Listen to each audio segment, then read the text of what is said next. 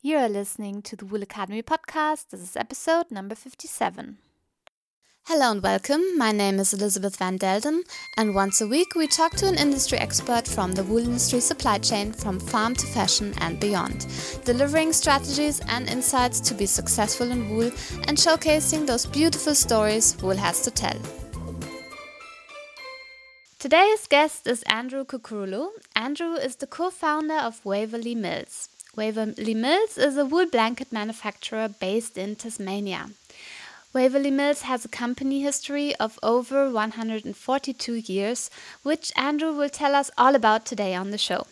Welcome, Andrew. I'm so pleased to be talking to you today. How are you? Great, Elizabeth. Nice uh, to be joining you on uh, your podcast. Yes, I'm so excited that you were able to. Um, yeah, arranged this call today. And I would like to invite you to first talk about yourself and the work that you do. Okay.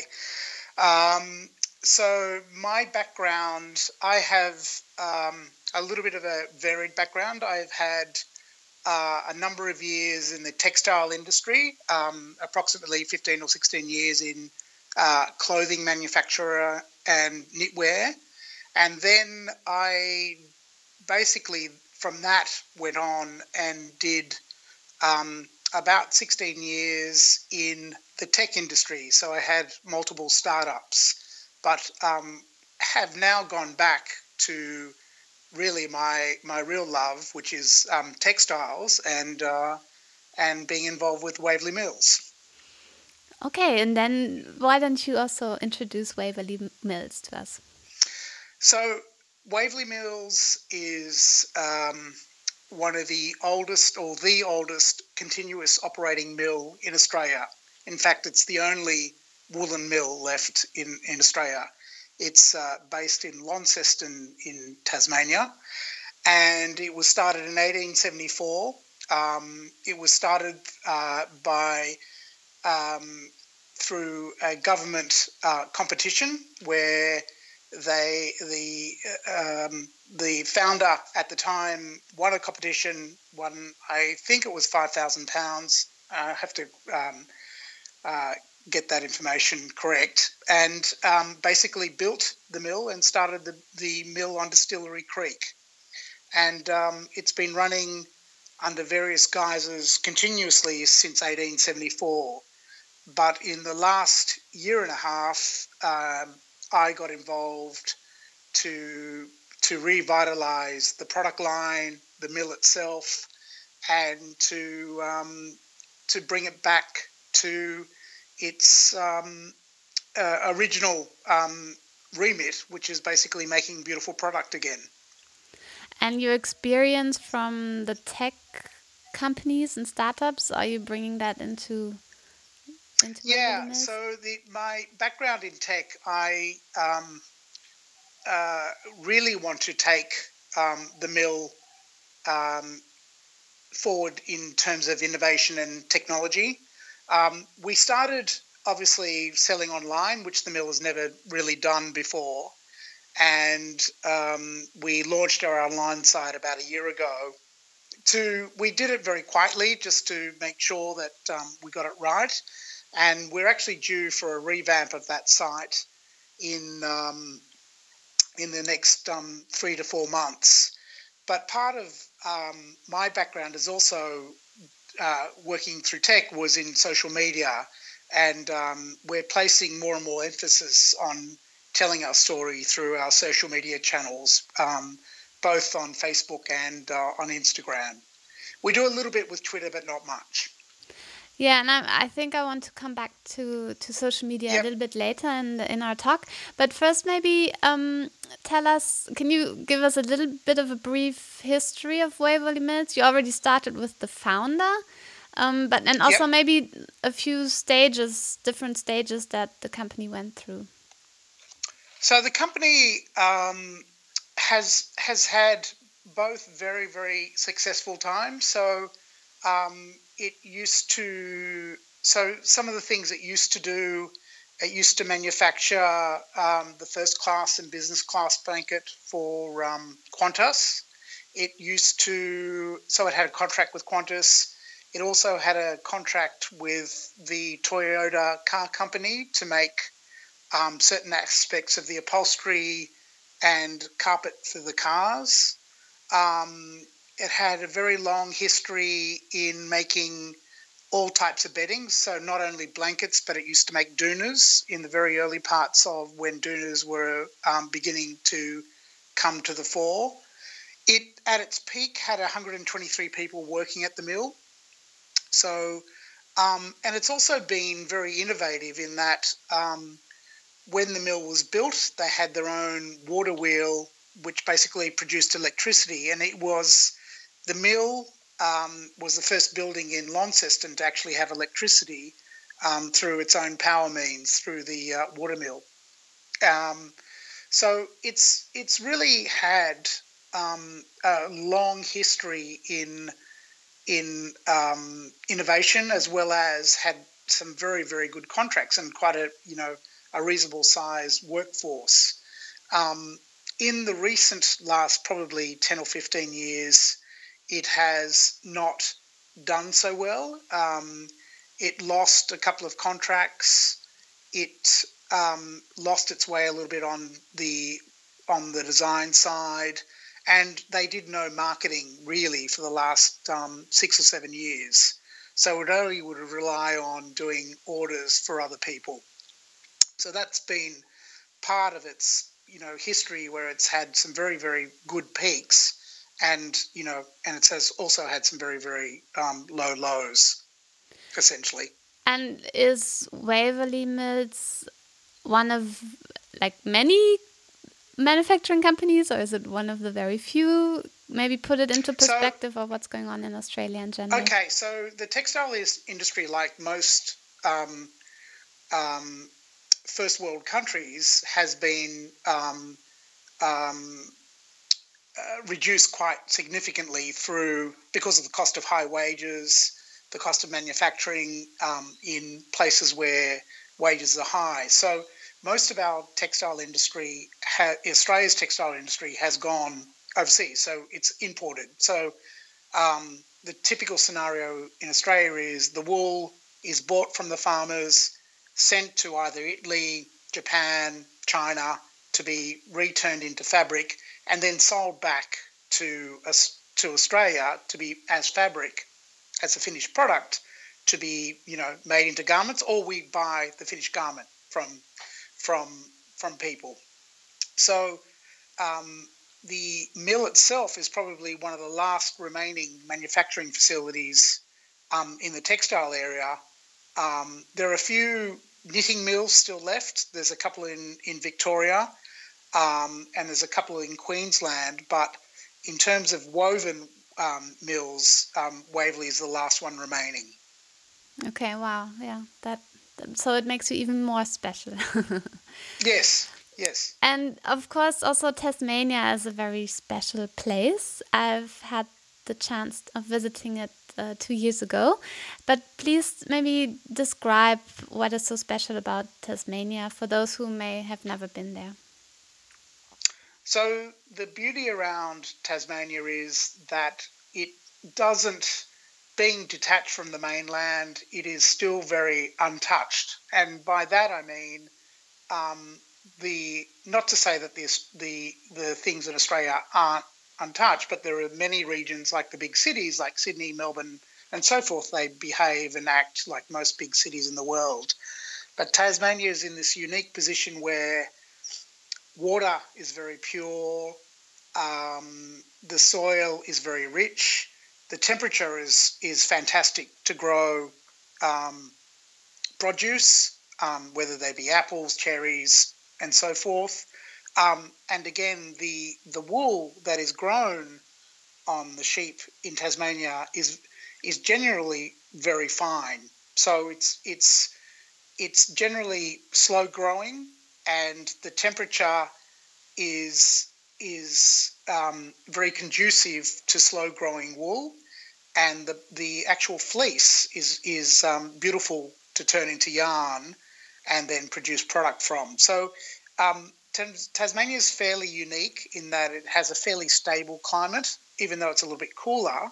but it's fairly stable. It's not very, um, it's not as wet as other parts of Australia, and its soil is very, very rich. So um, the combination of all that produces, you know, beautiful product and produce. Yeah, and would you then also only be sourcing Tasmanian wool for your products? We or? in our in our finest in the finer microns, we only source Tasman. We only use Tasmanian wool. If we and we do use 22 micron and 29 micron wool, but we generally buy that from the mainland. So anything that we do in the finer wool, like 18 and lower, we buy from Tasmania. Um, 22 we generally get from um, New South Wales as well as 29 micron. And would you, would you then be marketing those blankets that are made from Tasmanian wool also as Tasmanian wool or? Yeah, we do. Yeah? Absolutely, we do. Mm -hmm. I mm-hmm. think it's a very it's a very um, distinct difference to what um, other people are doing is to say that we can say that our fine micron wool is coming from Tasmania, which makes it a little bit more. Um, it's it's obviously you know uh, it's softer. It's it's it's a finer wool. It's and it produces a much more beautiful product. And it has quite a low environmental footprint um, up to yes, that point where it leaves the factory. Yeah, yeah. Yeah, I mean, uh, you know, the environment in Tasmania is very, very pure and untouched. So it's um, it's it's a it's a fantastic point for us to make. And you also have another interesting product I find. Um, you also make recycled wool blankets and also that's correct. Some throws. So, what made you decide to start that collection? So the recycled blanket came around from. So there was a lot of um, not a lot of waste, but there was a lot of fiber waste and a lot of offcuts that came out of the mill over the years. And um, the recycled blanket was originally de- developed as a um, as a welfare blanket. Um, we had people, um, welfare companies, coming to us wanting to have a cheap blanket for the homeless. So the mill developed, um, basically used all of the offcuts, all the old fibre, um, re-ragged it, and then turned it back into yarn and turned it into a recycled blanket. Um, that was that was a program they started about six or seven years ago, but what happened was as the cost of manufacturing started to increase, um, it started to get out of reach for the welfare companies. And in actual fact, we're re looking at bringing a blanket back in to a price point where we can offer it to the welfare, um, the, worth, the, the, the charities, so they can supply it to the homeless again, because we feel very committed to give back to the community. But the the original one then started to become a product in its own right, and there started to be more and more demand for it. So we we have done the recycle blanket in our own range now and offer it as a as a product. And do you, so, but you only recycle your own waste that comes out of your manufacturing, or you buy also other wool recycled? So we are now just we're coming to the end of what we have out as our own recycled um, fibre and so forth. So we have limited amount of that coming in, and we are just now um, working with other um, suppliers to give us their waste to be able to then turn. So we're doing tests right now, in fact, to um, bring waste and, and re-ragging it and turning it into yarn. And we're looking for waste streams now out of Australia to um, to turn into recycled product. Yeah, I saw that one that your recycled blankets are out of stock. So I was wondering, is it due to high demand, which would be great, or is it due to? So the demand, it's interesting. The demand initially wasn't that strong, but it has become one of our stronger products because people, um, the consumer, is is very interested in in the whole recycling and upcycling um, life um, cycle of of what we do and it has actually become one of our most popular products at the moment. Yeah, and that brings you to new challenges that you need to get more material right. to recycle. So, Yeah, it's a good thing, but we, we are looking for particular type of waste streams and and we also want to work with more, you know, be able to, to use more and more waste streams to turn it into product, which is is very doable. But we, um, you know, that that whole development phase is now starting up at the mill. Yeah, that's a really great story, um, and I yeah, wish you lots of success with it. And tell Thank us, tell us also a little bit more about your target audience. So our target audience, that's an interesting one. When I got involved with the mill, the mill was making very traditional products. So it makes um, uh, a traditional blanket, you know, king size queen and king style blanket with a satin finish. And that has been sold in Australia for 100 years. And, and if you speak to anyone in Australia, they've had a Waverley blanket on their bed or they've still got it.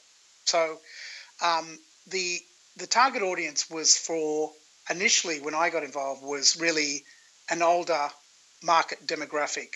Um, and I really wanted to revitalize what we were doing in terms of the design and appeal to a younger marketplace and to a marketplace that was more design orientated and, and color based. And um, so we are really um, now um, targeting um, sort of the demographic between early 30s to to 50 basically which is a younger demographic than we were with before and sometimes we are even getting younger than that because of the recycled product so in terms of wool blankets and throws it's it's quite different the way we're targeting our audience now so a blanket is now maybe more of a kind of fashion item in in your interior house. Yeah, that's right. Instead of they're just a blanket on the bed. Yeah. That's right. So they're using it as a dual purpose, either at the end of the bed or on the couch, or using it to decorate, you know, to add colour to to their interior. Um, and we're finding that color has really worked for us when you know we're not we we purposely stayed away from just doing grey and and um, the traditional basic colours. We added a lot of colour to our palette, and that's been really working well for us. Yeah, I love your colours; they're really amazing. And you also um, started working or partnered with two award-winning Australian designers, um, Rena Barnaby, yes. Barnaby and Kelly Freeman. Uh, where did That's you right. see the benefit of such a design collaboration? Well, it, I mean, the as I mentioned before, the the product range that was coming out of the mill before I got involved was very very basic. I mean, they did a, you know, they did a herringbone design and they did a woolen blanket, but there was no design aesthetic to the product range. So I um, I uh, got Rena and Kelly involved, and their brief to them was I took them to the mill show them what was possible. And I said, you know, you really need to come up with um, a design aesthetic that we want to target a whole new, you know, demographic. And they went away and we started to, um, we did our first range literally about a year ago, um, was August last year, uh, 2016. And it was a sellout. And um, we've been going strong ever since. And have, I'm not that familiar with those designers, but are they quite well known in Australia? Yeah, they are. So did um, that help Rena them as well? Rena and Kelly's background is actually in, uh, industrial design. So um, they they uh, have award-winning lights, lighting. They did a lot of lighting. Um, they also did um, a lot of design work in with um, throw, uh, rugs, as in carpet and, and rugs that on the floor. So they've had numerous projects where they've, you know, um, showcased in Milan, as well as been um, selling product here into Australia to some of the better retailers here. So they they um, don't have a traditional textile background, and and I think that in a way has actually helped us because they've stayed away from doing traditional type of um, uh, designs for us, and I think that's worked for us. it was a you know obviously it was a risk, but it was a risk worth taking to um, to move the product forward in a really quick and innovative way. Yeah, and uh, do you think also they that they were quite known? Did that help as well?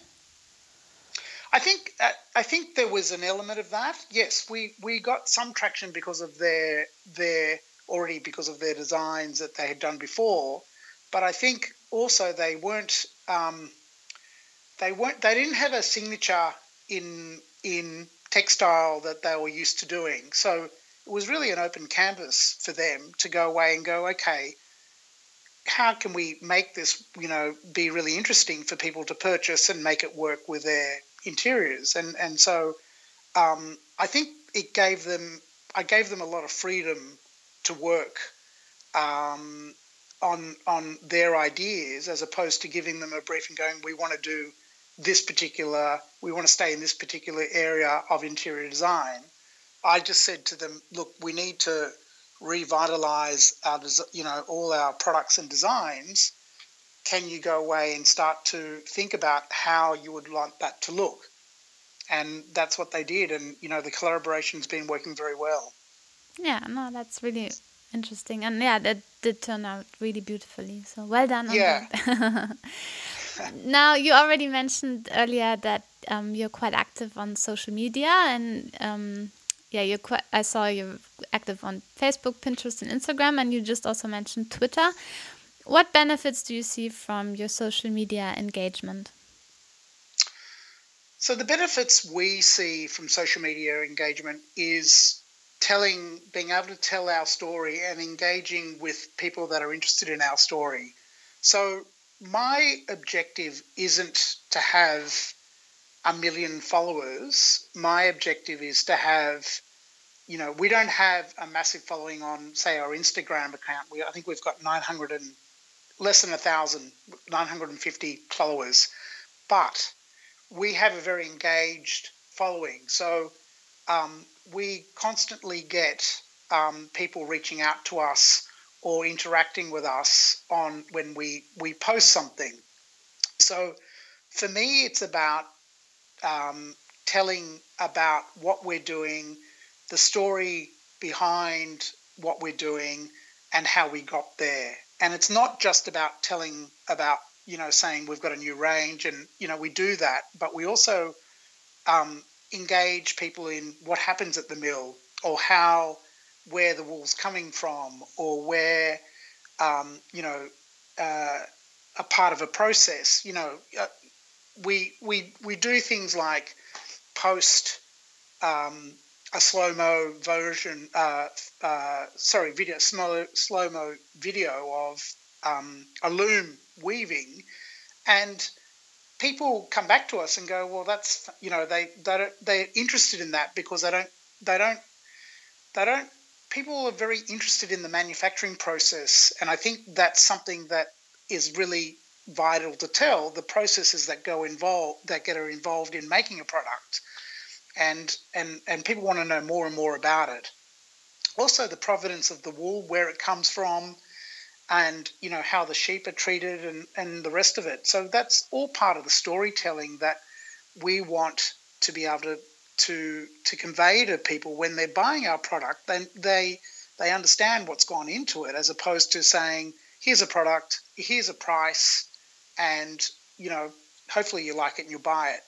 We kind of really want to get behind the scenes and tell them what's going on, and that's how we treat our social media. It's not just to to promote. It's not about promoting product. It's about telling about what the mill is going through and what's going on. Yeah, and I think what the, those two words, storytelling, is, is really the key um, to just promoting, as you said. So, yeah, I agree totally. And can you maybe explain to us how you tell the story differently on the different platforms? Well, for for instance, on I mean, obviously Instagram because it's visual, we try to make the the photo very engaging and then literally, you know, um, in a very sh- short amount of space, try to to tell what that image is about. but if we then sometimes if we post on Facebook, we will give a much bigger explanation there because people tend to probably use Facebook on um, to, to read it a little bit more than they would expect to read it on Instagram. Our interaction, so the and just to briefly discuss Twitter, we tried we've been trying to get Twitter more and more engaged, the users on Twitter, but we're not we're not really having much success with that. And I feel that Twitter is is really good for a certain type of uh, promotion, but I think in the terms of a storytelling platform, it's not the sort of place that you would use it to promote what you're doing. I think the two platforms for us are really Instagram and Facebook. Okay, yeah, and yeah, some people say that Twitter works quite well for media and press work, but yep. I yeah, and maybe having some conversations as some presidents of other nations are doing, but uh, right. yeah, but probably for storytelling, it's it's more engaging on Facebook and Instagram with the images and the combination of text. Do you also do videos? Uh, you said slow motion videos. Is that something yeah, well, you invest? No, we do. We, we're doing we're doing more and more video um, on both those platforms, and and we find. Um, that's quite engaging and it catches people's eye and they do interact with it. So yes, we will be doing more and more video as time goes on. And from the quality of your pictures, I assume you do really professional photo shoots. Yeah, we do. Um, one of the things, uh, so we we we didn't when I first started with Waverley with um, getting the product out. We didn't do a traditional photo shoot and put the throws on a bed or put it in that environment. We actually had a model um, wrap the throw around them and put it in, and put her in a in a a great environment to look at. Mainly, Tas, you know, we do it in Tasmania mainly, so people can get a, a sense of what you know where the, the product is coming from. So uh, we do a combination of both now. We we kind of are now doing more set based, you know, the throw is on a bed, and we also get a, um, a in situ situation where the and I wanted to to show the the um, the fabric or the, the throw in a in a way that is not stagnant. So by that I mean if a model's got it draped over her shoulders, you can you can see that it's soft and it drapes very well. So it gives you a sense that it's soft and warm and something that you would want to have, you know, you know, on the couch over you or on your lap and so forth, as opposed to just a beautiful interior shot. And so I was trying to get a bit of motion and feeling through both of those types of, of, of setups in terms of photo shoots. Okay, cool. And tell me also, I think some companies are struggling on how much resource or how many resources to put into um, social media. So could you maybe share like how many people are working to promote Waverley Mills in social media and how much time does it take each day? So we've we've I've got one um, person who works three days a week for us, um, and they're permanent um, three days a week, and they will do. It depends on what's happening at the time with the mill and you know the the information we want to um, get across, but they uh, it varies. So some some weeks she will be absolutely flat out for the whole three days using you know the different platforms to to convey what we want to the story we want to say to right down to um, you know we post three times a week. So we would do it on a sunday night um, generally a you know a wednesday sometimes four times a week friday morning and then again on the sunday. So you know sort of depending on on what's happening in the different you know if we we we do change up when we post to get us to understand when people are reacting to it and when they're starting to see it. So we we as I said, we have got a you know a, a, resource that is um, ongoing three days a week for us. Yeah. Okay, that's super helpful. I think for others to to learn from as well, and also what you said about changing up the posting time from time to time to just see if you can have a better reach. Well, yeah, and also too the the two platforms change their algorithms all the time. So, um, and when they do that, that affects the timelines. So you have to adjust for that as well. You know, recently Instagram changed their algorithms on the way people see your posts. So in the initial part when they did that, there was a drop in numbers, but then our numbers have come back because we've adjusted to when people are seeing it. So it's it's it you've got to be really um, wary of what happens with the platforms themselves as well. Yeah, that's so true. And yeah, the sneaky algorithms they yes, that's right. they keep us on our feet. Yeah, yeah, yeah. well, Andrew, thank you so much for sharing so many insights today. I have one last question. Are you shipping also your blankets internationally or are you more focusing on the Australian market? How could people actually get so access? you can yes, we do ship free um, overseas if you buy through our website. Um, but we are now looking to enter um, overseas markets with partners. So we are that's our next phase next year is to grow our overseas markets and presence. Okay, that sounds exciting. Is yeah. it also a question of um, what is it importing taxes that that are sometimes complicated with blankets or how no, things no no we we just um, we we needed to get our local distribution correct first and we I feel that we're doing that now, and it was always a um, planned progression. And now next year we want to focus on our overseas markets. Okay, well, those are exciting days ahead yeah. for Waverley Mills. And tell us before we close, where, like, what is your website and how can people connect with you? So the website is waverleymills.com. So one word, waverleymills.com. And you can find, if you look up uh, Waverley Mills on Instagram and Facebook, um, you can connect with us there. Or, you know, if you can, you can connect with us by just sending, sending us an email at hello at waverleymills.com and we'll get back to you. Perfect. Well, thank you so much, Andrew. I really enjoyed our talk. And yeah, looking forward to thanks more. For, um, thanks for having us on. yeah, you're welcome and all the best. Thank you and bye bye. Okay. Thank you. Bye. That was Andrew Kukurulu from Waverley Mills in Tasmania.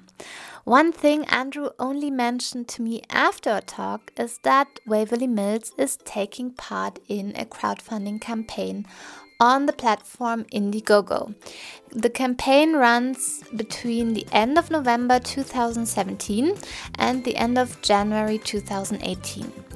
The goal is to save Australia's oldest woolen mill. You can get great Waverley Mill blankets and throws if you support this crowdfunding campaign.